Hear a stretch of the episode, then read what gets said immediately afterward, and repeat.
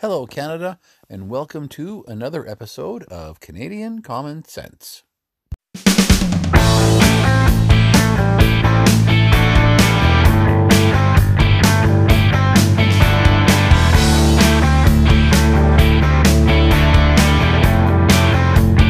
is Canadian Common Sense with Lewis and Tony. Hello, Canada. It's uh, Tony here in Saskatchewan. And Lewis out here in B C. And how are you tonight, my friend? Uh, I'm pretty good. I'm pretty good. How about you?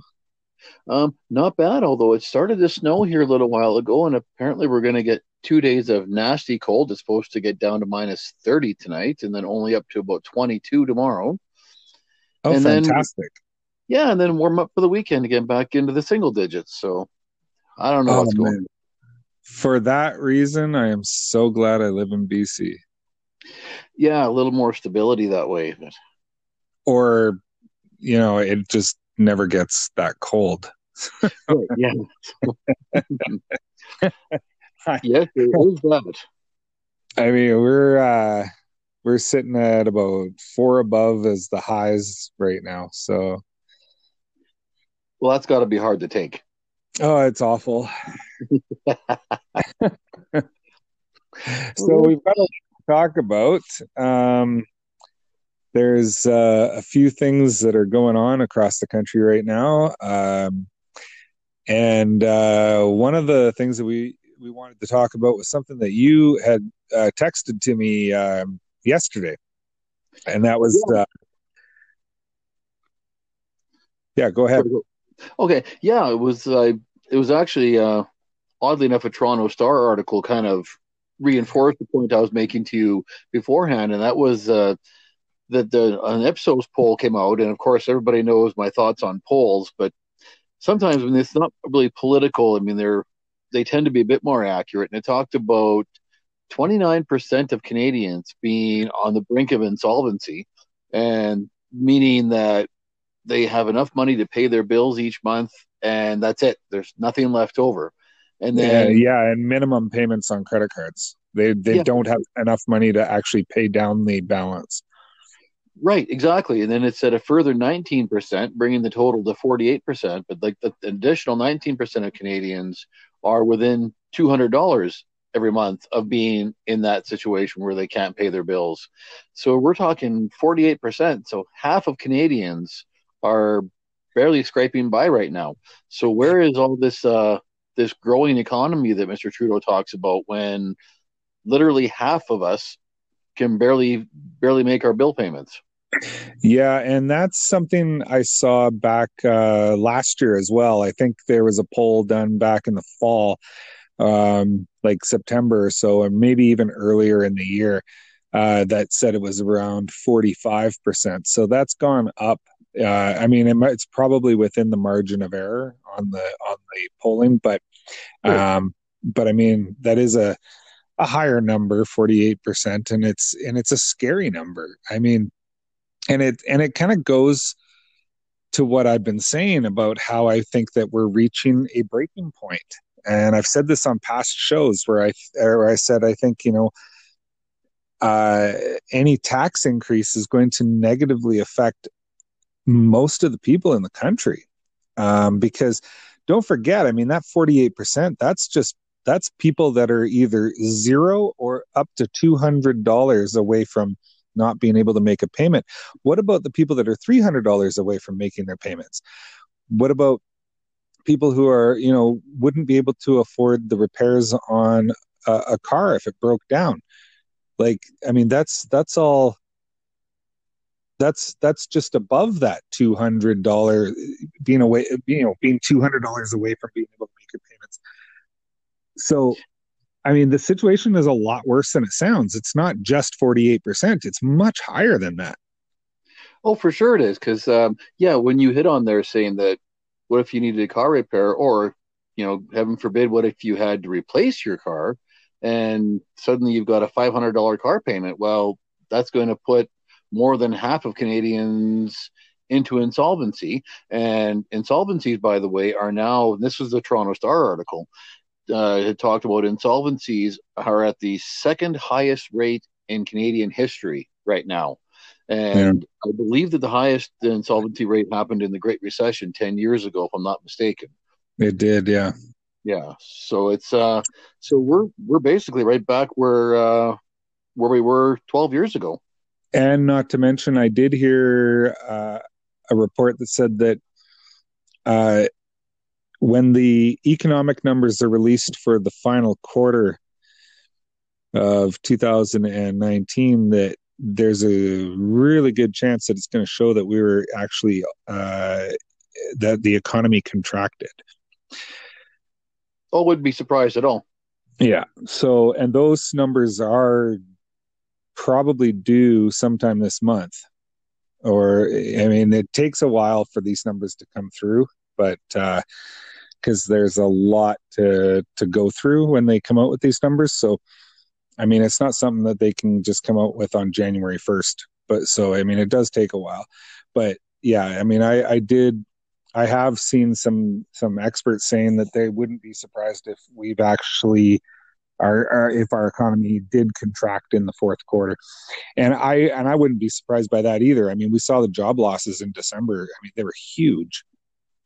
Yeah, exactly. And uh, I mean, there was experts keep talking about recession, but uh, you know, the government keeps saying that that's not going to happen. And I'm starting to to go on the side of the economists on this one and say, yeah, I I can. I feel a recession in the air. Oh, I'm seeing it with my own business. Um, like uh, normally I would be uh, a couple of months, like booked up a couple of months ahead of schedule already. And I've got a few weeks booked up right now. So, I mean, it's, it is slowing down. And I, and I've been saying that for a while. Um, I mean, I think I, I think on this show, I've been saying it since last spring, like since a year ago, uh, that that this was going to happen with within a year. And it's because I because as a business owner, I see the way people are spending money. And it was very reminiscent of, of two thousand seven, this past year, two thousand nineteen, the way people were just splurging money, like like just spending it like there's like they had an endless supply of it. And that's how people were acting in two thousand seven. Right. Yeah. Well, I think especially for someone like yourself in a more of a tertiary kind of business, that uh, I guess you'll be the one that people withdraw money from first, because you're not a direct need, but I mean, you're necessary, but you're not Uh, like in a, you know what I mean? Like not in a, it's a more of a luxury. Yeah, right. It's more of a luxury than it is a necessity. Yeah, um, but yeah, and and like I said, you know, like the, I mean, there's different aspects to uh, you know, what I do and stuff like that. Is is you know, I mean, one thing, you know, someone might not might not uh, sell their house. They might put their money into making that property nicer, right? Uh, yeah. Rather than selling a house and building a new one, because it's, you know, cheaper to uh, just make the one nicer. So, yeah.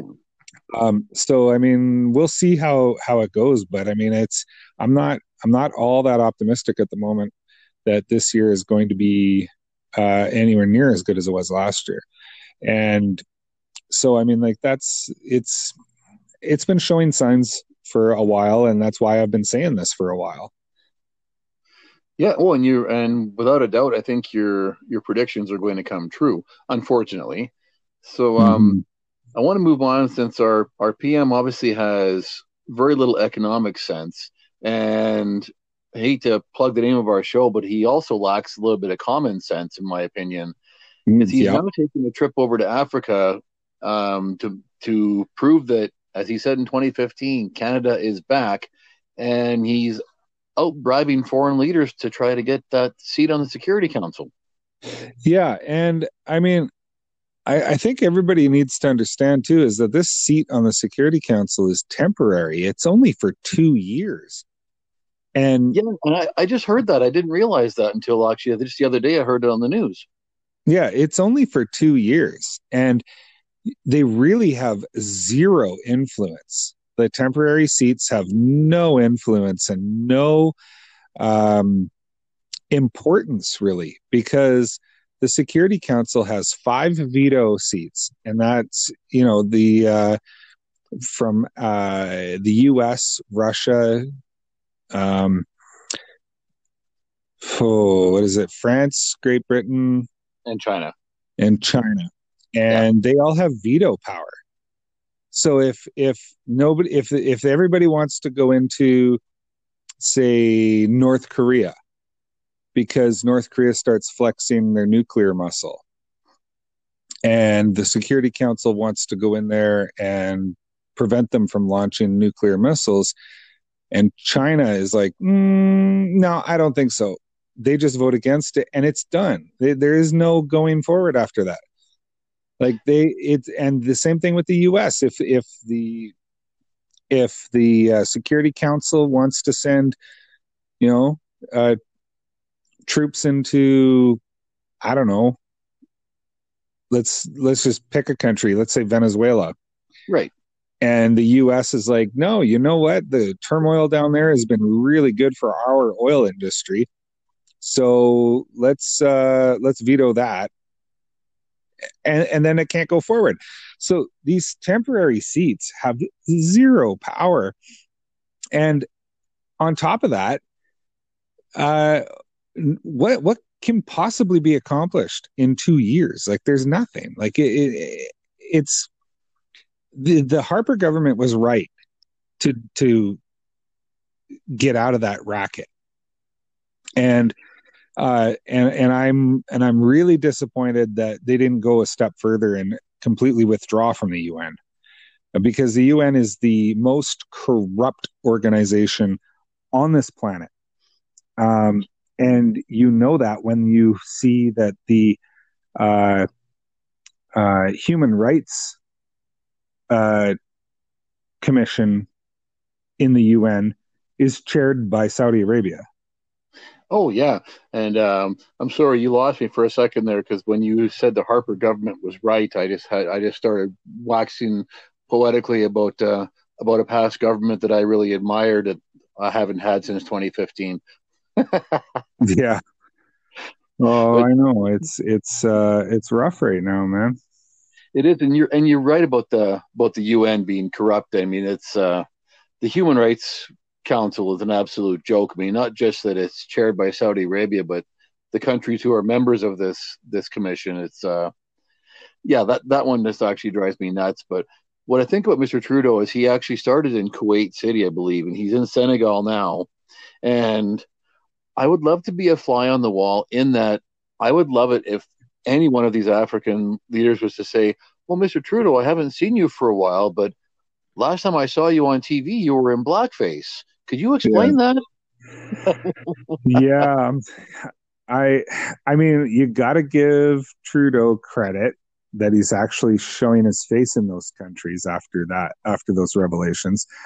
Um, either he's got guts or he's so oblivious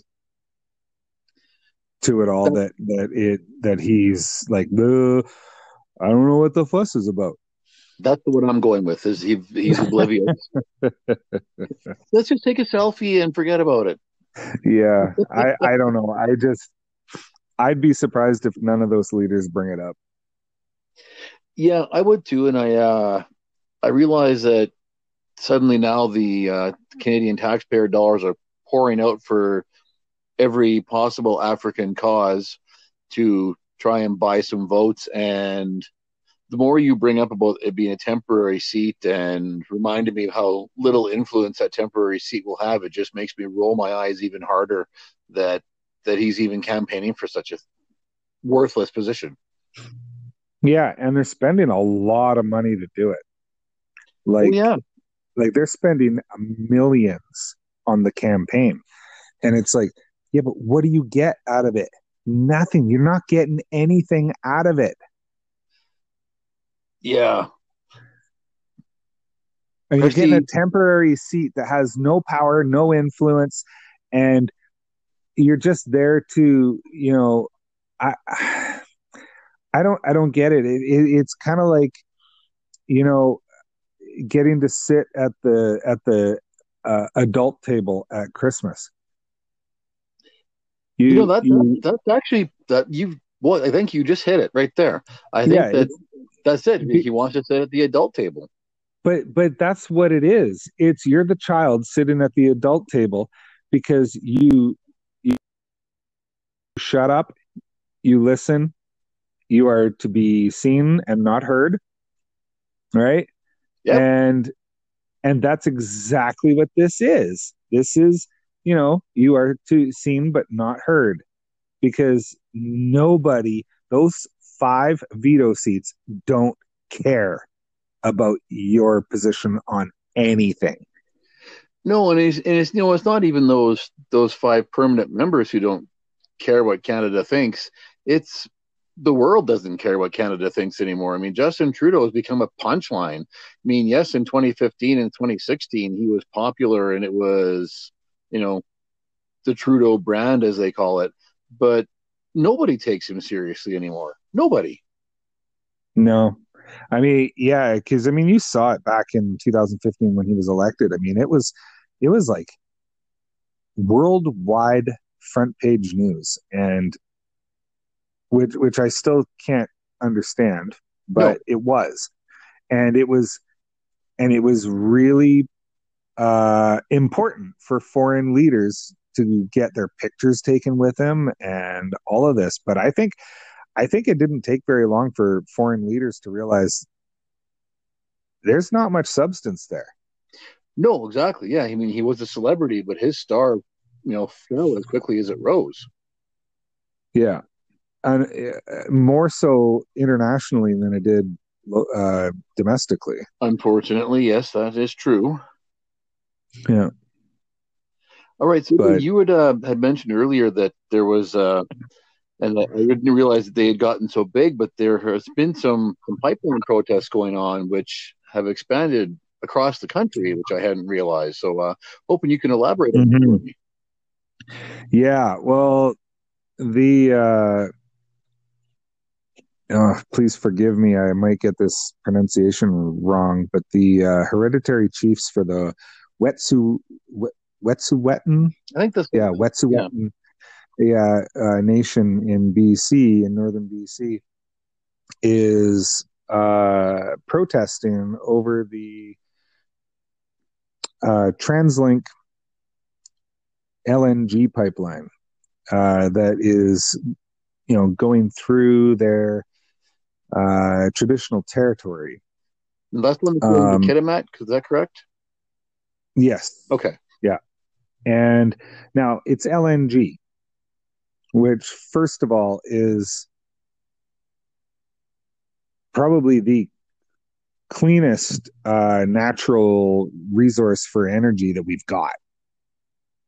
Um, a leak does not result in a spill. It results in the gas evaporating, right? Yeah. It's like, This is this is like the best possible um, uh, natural resource, uh, f- like energy resource, to ship by anything, like by pipeline or anything. Like this is the best one, and every single uh, nation, all, like First Nation along the pipeline route that, and there's twenty of them, uh, have signed agreements uh, with their elected chief and councils.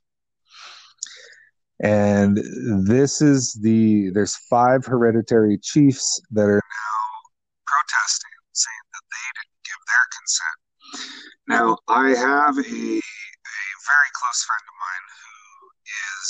of mine who is uh, a full, full-blood First Nation. And I asked him, I said, you know, what kind of power do these hereditary chiefs have? And he said, none. Like it's it's a title. It's they get you know a little they get some respect because they're uh, you know descendants of of the original chiefs, right? Oh, that's that word. Okay.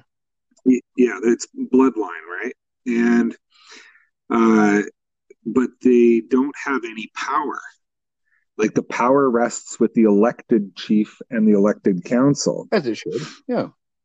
Um, but the chiefs are protesting, saying that they didn't give their consent and they oppose. And uh, this this has been building uh, over the past few weeks, to the point where now they are protesting in Ontario. They have completely shut off the Via Rail line from Toronto to Montreal. Uh, and Via Rail has had to uh, cancel one hundred forty-seven trains so far. Oh, my goodness. And uh, which has affected twenty-four thousand travelers. Um, the... Protesters uh, are protesting in, uh, or they on the island, like on Vancouver Island. They've been protesting at the legislature. They've shut down a highway. They've shut down the exits off highways, uh, so people aren't even able to get to work.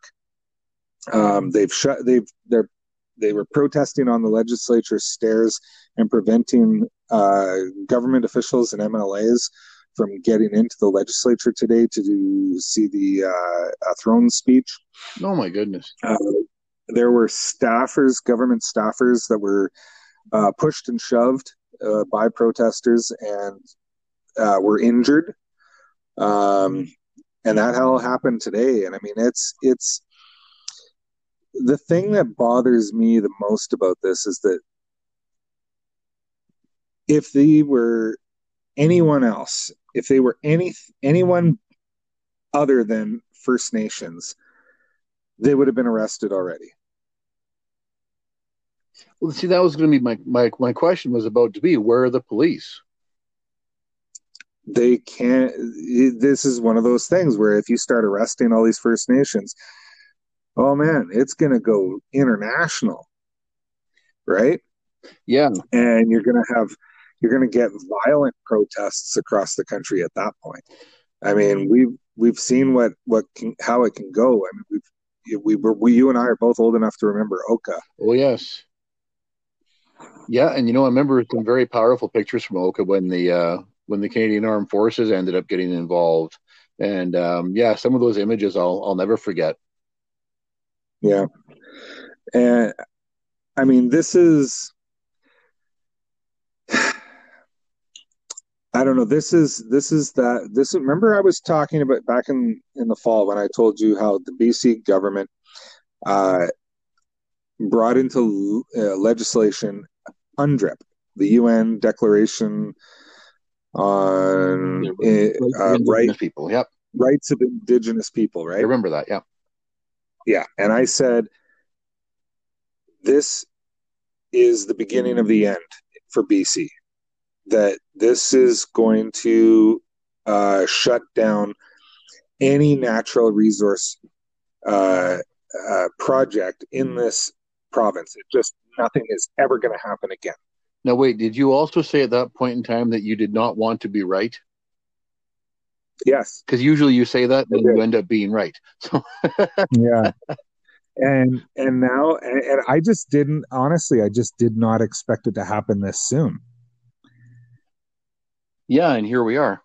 You know, and here we are later. And yeah, and it's like, because the problem with these with UNDRIP is that it assumes that all Indigenous people think exactly the same way, right? Because when when do you say, well, do we have to get a hundred percent of First Nations people to give their consent?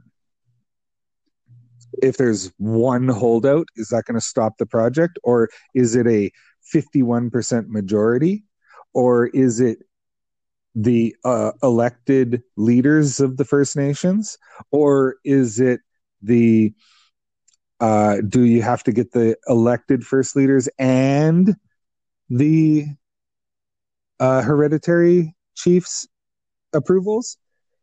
Or is that not good enough either? Because you're, then you're going to have people that are not uh, chiefs of any kind, like whether elected or hereditary, and they're going to say, wait, we don't want this. We didn't tell our leaders that, that it was okay. That's right. Yeah. So, so who's, how, how does this even work? Well, and the funny thing is when you bring that up, um, because the Trans Mountain Pipeline extension is, you know, finally being built now, and the most recent court challenges were thrown out of the Supreme Court of Canada again. And one of the judges, when handing the decision down, said, and it's not a direct quote, but effectively what, what the judge had said was that consultation does not equal a veto. And that seems to be exactly what they're attempting to do with this project. Yeah. Yeah. And I mean, but, but this project has had probably the most thorough consultation process of any project in the history of Canada. Yeah. And yet here, we like are. that's, and yet, but then yet here we are. Yeah. Ridiculous. It is. And and the thing that, that bothers me, too, is that you've got the federal Liberal cabinet because, um, you know, they've got uh, they're washing their hands of all this now. Right. Right. Because, well, because this is a provincial jurisdiction. Right. There's no um, it's not crossing borders. Oh, OK. This pipeline. Right. So it's provincial jurisdiction. And. Uh, but the and the province is, I mean, we've got an N D P government, right? And they're mostly uh, virtue signalers and, and social justice warriors, and they're having to somehow balance that with, we need this pipeline, right? The federal government wants nothing to do with this, and I don't blame them for not wanting anything to do with this. Uh, and, and I mean, they've got their own problems with Tech Frontier in uh, uh, the oil sands, right? Where, where, and they, and and that brings me to to the federal Liberal cabinet. I mean, they've got se- there's from what I've been hearing, there's like seventy-five percent of those M Ps are opposed to it. Yet it has passed an environmental assessment. And but seventy-five percent of those M Ps are against it because they want to be reelected. Yeah. And but but this that really irritates me because this could mean ten thousand jobs. And there's twenty-five percent of the of the federal uh, Liberal M Ps that are that are for it, but I mean, how it, how are they going to um because here here's sorry I, I just got so much going on through my head in my head right now about this because I'm so angry because I mean. Let's look. There was an L N G pipeline that's being built right now that goes from Ontario to Saguenay. And they're building an L N G port in Saguenay to ship L N G from Ontario. Yep. No protests. No federal Liberal M Ps are opposing it. No. The Malartic uh, gold mine in Quebec. They move fifty-five thousand tons of rock and earth out of that mine every single day. They had to relocate two hundred families out of the way just for the transportation to get to, to operate this gold mine. No protests, no federal M Ps were against it. Like federal Liberal M Ps right. were against it. But this is an Alberta project that has, uh, we're in a province where they basically get zero uh, votes. And they're more concerned about getting reelected than ten thousand Albertans getting jobs. Oh, yeah. Well, and what's funny with that one, and I realize we're kind of straying off the L N G pipeline, but the leader of the Bloc Québécois that actually spoke out about the, the Tech Frontier, saying that he was uncomfortable with the project, to which I thought, how many Bloc M Ps are there in Alberta or west of Quebec for that matter? How about you shut up, Mister Blanchet? Just, just, just saying, shut up. Yeah, no, it just it, it, it irritates me to to no end. And I mean, and, and I'm and this this is why I'm saying, like, between what you you were talking about earlier about how Canadians, like half of Canadians, are are like close to insolvency. We've got uh, a government that doesn't want to allow uh, big projects in Western Canada to go ahead. We've got uh, taxes being increased on us all the time. I, I, I think we're at a breaking point. Oh, we've got to be. I think I think Canada is at a breaking point. Like, Canadians can't take much more. Well, when we spend more money on taxes than we do on our basic needs, food, shelter, and clothing, I mean, that's got to be writing on the wall that there is something wrong with this picture. Yeah. I mean, and people people go, yeah, yeah, yeah, no, we don't. We don't spend that much on tax. Yeah, yeah, actually we do, because we're getting taxed on the money we make. And then from what we've got left after taxes, we're then taxed every single time we spend a penny of it on anything. Oh yeah. And and now and, and they're saying, well, yeah, Justin Trudeau gave us a, a tax. Uh, they increased the basic uh, uh, tax rate exemption, right? Yeah. Which which I, I am in full support of. I, I think it should be higher even. I think it should be twenty thousand. Um, but yeah, he did. But he also imposed a carbon tax on everybody. So you're not actually getting a tax break from from that. You're probably end, still spending more mm. because of the carbon tax and all the other, e- e- everything in your life gets more expensive because of that carbon tax.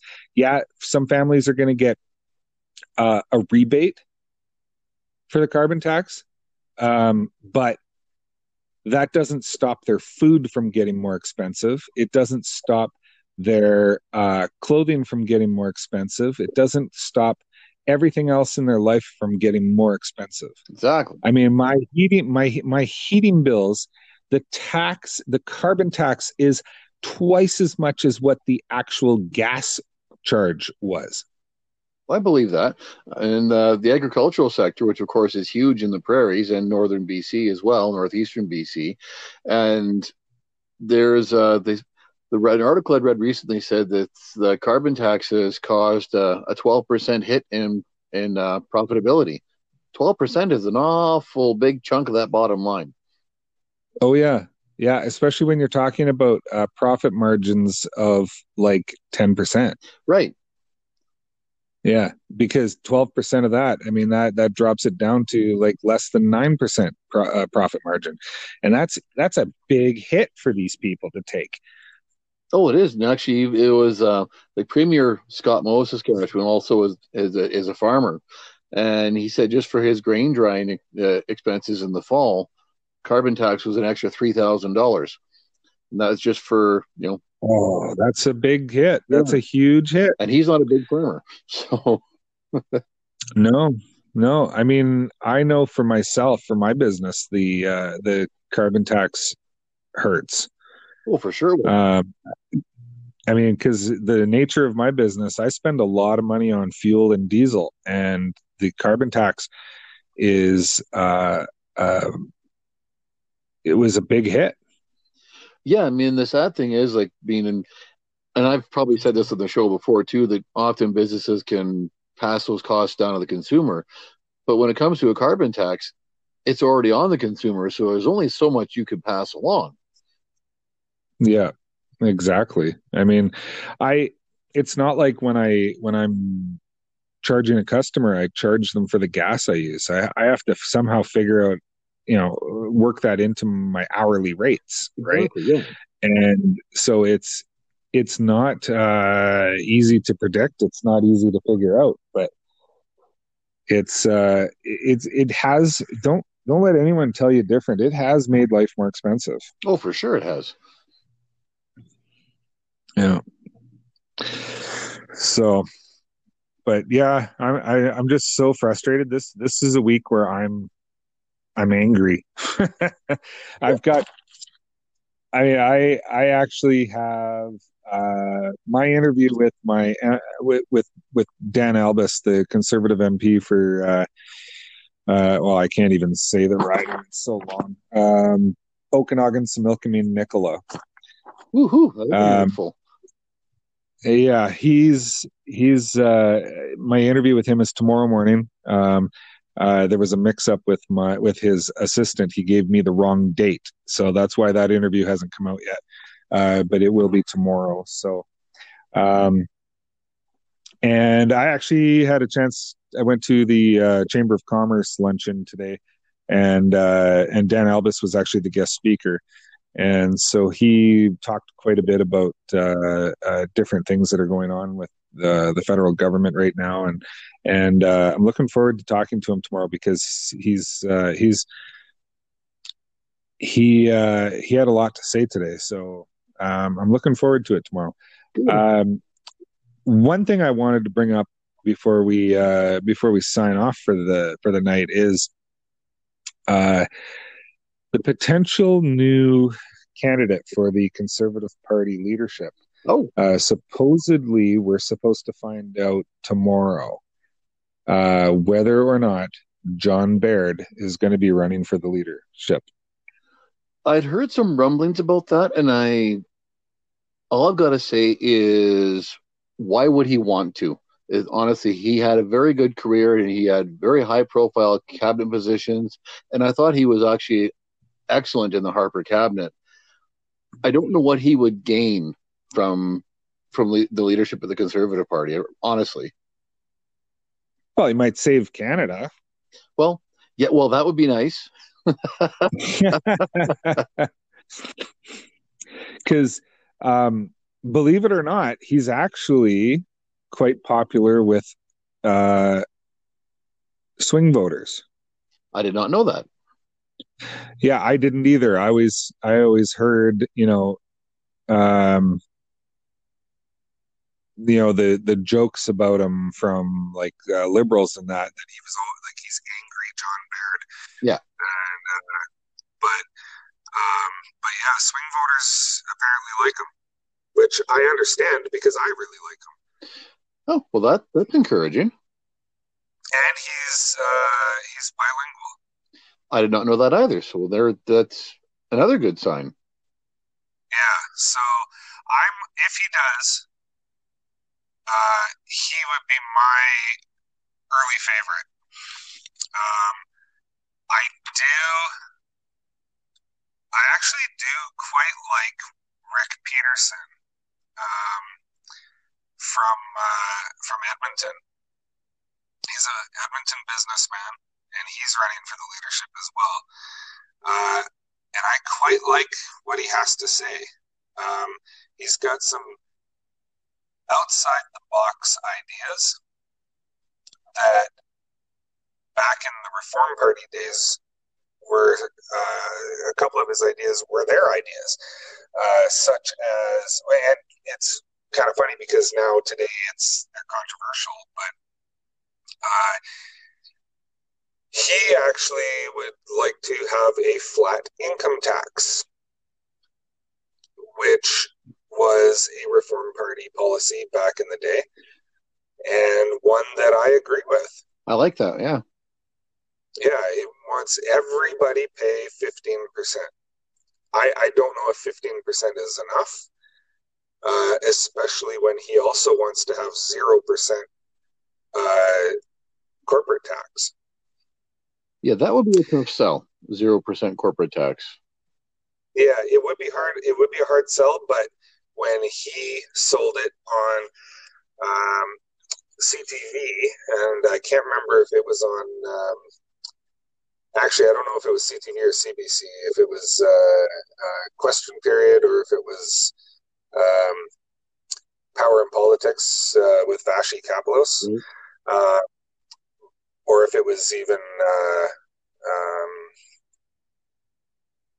yeah, I can't remember which show it was on, but uh, he was on there. They asked him about his policies, and he said zero percent corporate tax is what is one of his ideas. And uh, they said, "Wow, where would the government get, you know, money?" And he said, "Well, zero percent corporate tax would allow businesses, especially small businesses, because my business is a small business. I have like three employees, but it's it's a corporation, right? Right. Um, if my business had zero percent income tax, I would be able to hire another person. True. Yeah. And if and if a, a larger business, like I say one hundred employees, if their business suddenly has zero income tax, they could hire even more employees because that money would be freed up to hire more employees or to buy more equipment. Uh, and those new employees, they all pay income tax. They all have, they all can, they all need, uh, pay sales tax and G S T. And, uh, and I, you know, it makes sense. I don't know if it, if the numbers would completely work out, but I know that if I had money freed up, uh, by not paying, having to pay corporate tax, I mean, I do pay personal income tax, so it's not like I'm not paying any tax. Hmm. Uh, I pay the same personal income tax rates that everybody else does. Uh, I know my business would be able to afford to uh, hire another employee. Right. Yeah. Well, that's, and, that's and so, thinkable. And there's, and the thing is, is like they say, right? You, you can't tax your country to prosperity. It's, you know, you got to get people working. Well, exactly. Yeah. I mean, and if, like, if I know, you know who Catherine Swift is, like she's, uh, she used to be with this Canadian Federation of Independent Business, but she's now with a group called Working Canadians. But she has uh, had pointed out in her previous job that I believe it's like ninety percent of Canadian employees work for small and medium sized businesses. Yeah. No, the majority of the majority of Canadians work for small businesses. Yeah, yeah. So I mean, if you, uh, so I agree with uh, Mister Peterson that way. That yeah, you put the money back in the hands of those small businesses, they're going to generate that many more jobs. Yeah, absolutely, and the, or they'll be able to pay their employees more. Right, which either way still injects more money into the economy, which is really, really needed right now. So exactly.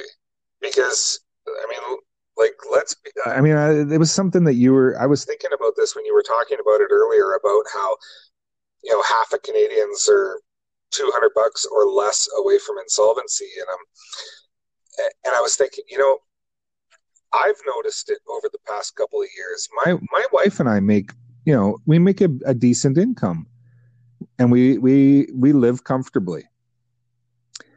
But over the past two years, I have noticed that we're having less and less money left over at the end of every month. And and it's getting to the point where I'm like, geez, like, do we really need this house? Right.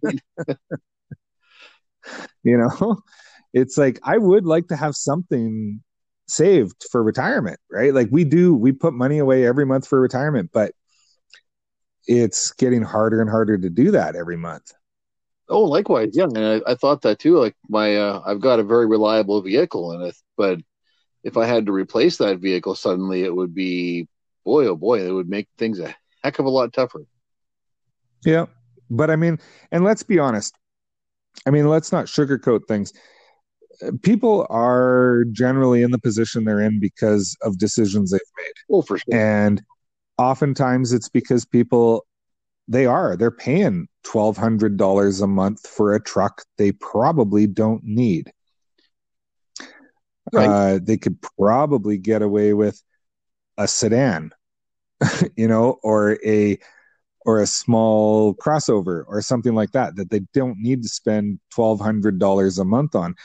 I mean, there's a reason why trucks have, you can get like eighty-four month payment plans on trucks now. Um, because I mean, most people don't use their pickup trucks as pickup trucks. They use them as commuter vehicles or running their kids around. Most people don't use, you know, vehicles that cost eighty thousand dollars for anything that they wouldn't be able to use something for forty thousand dollars or thirty thousand dollars. True. Or even used vehicles, right? Um, they, uh, you know, a lot of people, they're buying houses that are too big, you know, too expensive and too big for their income. But the bank says, oh yeah, you're approved for five hundred thousand dollars, and they go out and they spend every last penny of that five hundred thousand dollars on a house when they probably could have spent four hundred thousand dollars, you know? Yeah, I see a lot of that. There's a lot of that. And, you know, I mean, people going on, you know, vacations every year, and, you know, they don't need to go on vacation every year. Uh, you know, there's... But people seem to be uh, playing keeping up with the Joneses um, a lot more today than ever before. Yeah, I think I think that that's probably accurate. I think that's a good point. Which uh, I mean, you're right. I mean, personal choices do certainly factor in, but I mean, there's no getting around that our tax burden is just obscene. I mean, uh, and oh, it absolutely is. Yeah, liberals have, have never seen anything that they won't tax. Yeah, I mean, I, I know, like when I was when I was a kid, it was not that easy to get a credit card. And today, unless you've declared bankruptcy, anybody can get a credit card.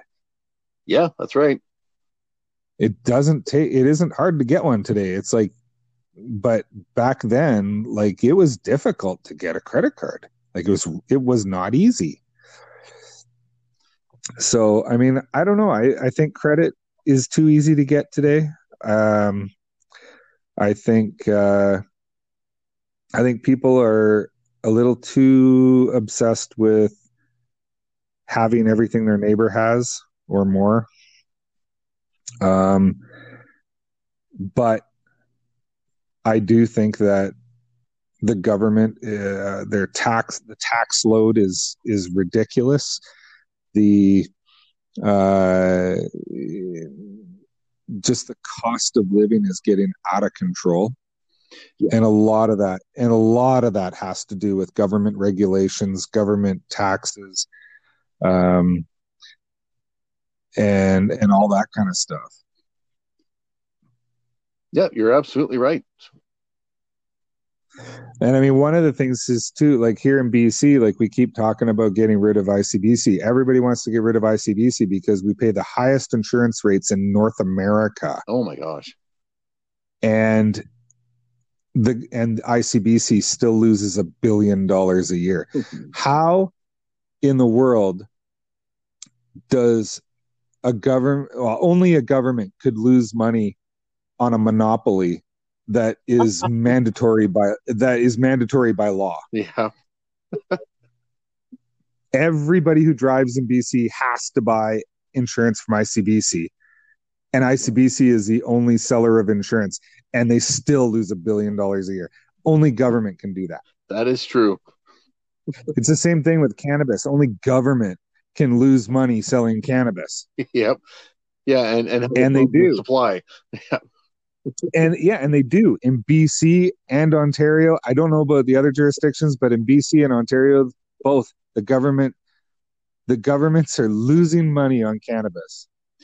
That's crazy. Like I don't, yeah.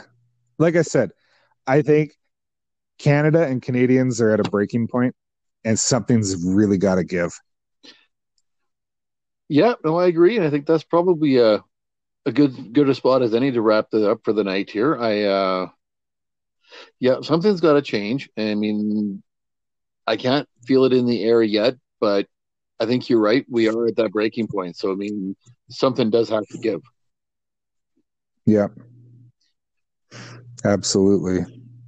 All right. Well, we're well, there. Thank you, Canada, for joining us. And uh, we're definitely looking forward to your discussion with, with M P Dan Albas tomorrow. So uh, watch out for this show, Canada. And shortly thereafter, we, I'm sure that uh, Lewis will be broadcasting the interview with Dan Albas. So stay tuned for a lot of Canadian common sense over the next few days. And without a doubt, you will probably hear a couple of rants be- from either one of us or both of us before the next show on Monday. Yeah, absolutely. And uh, good night, Canada. We'll talk to you soon.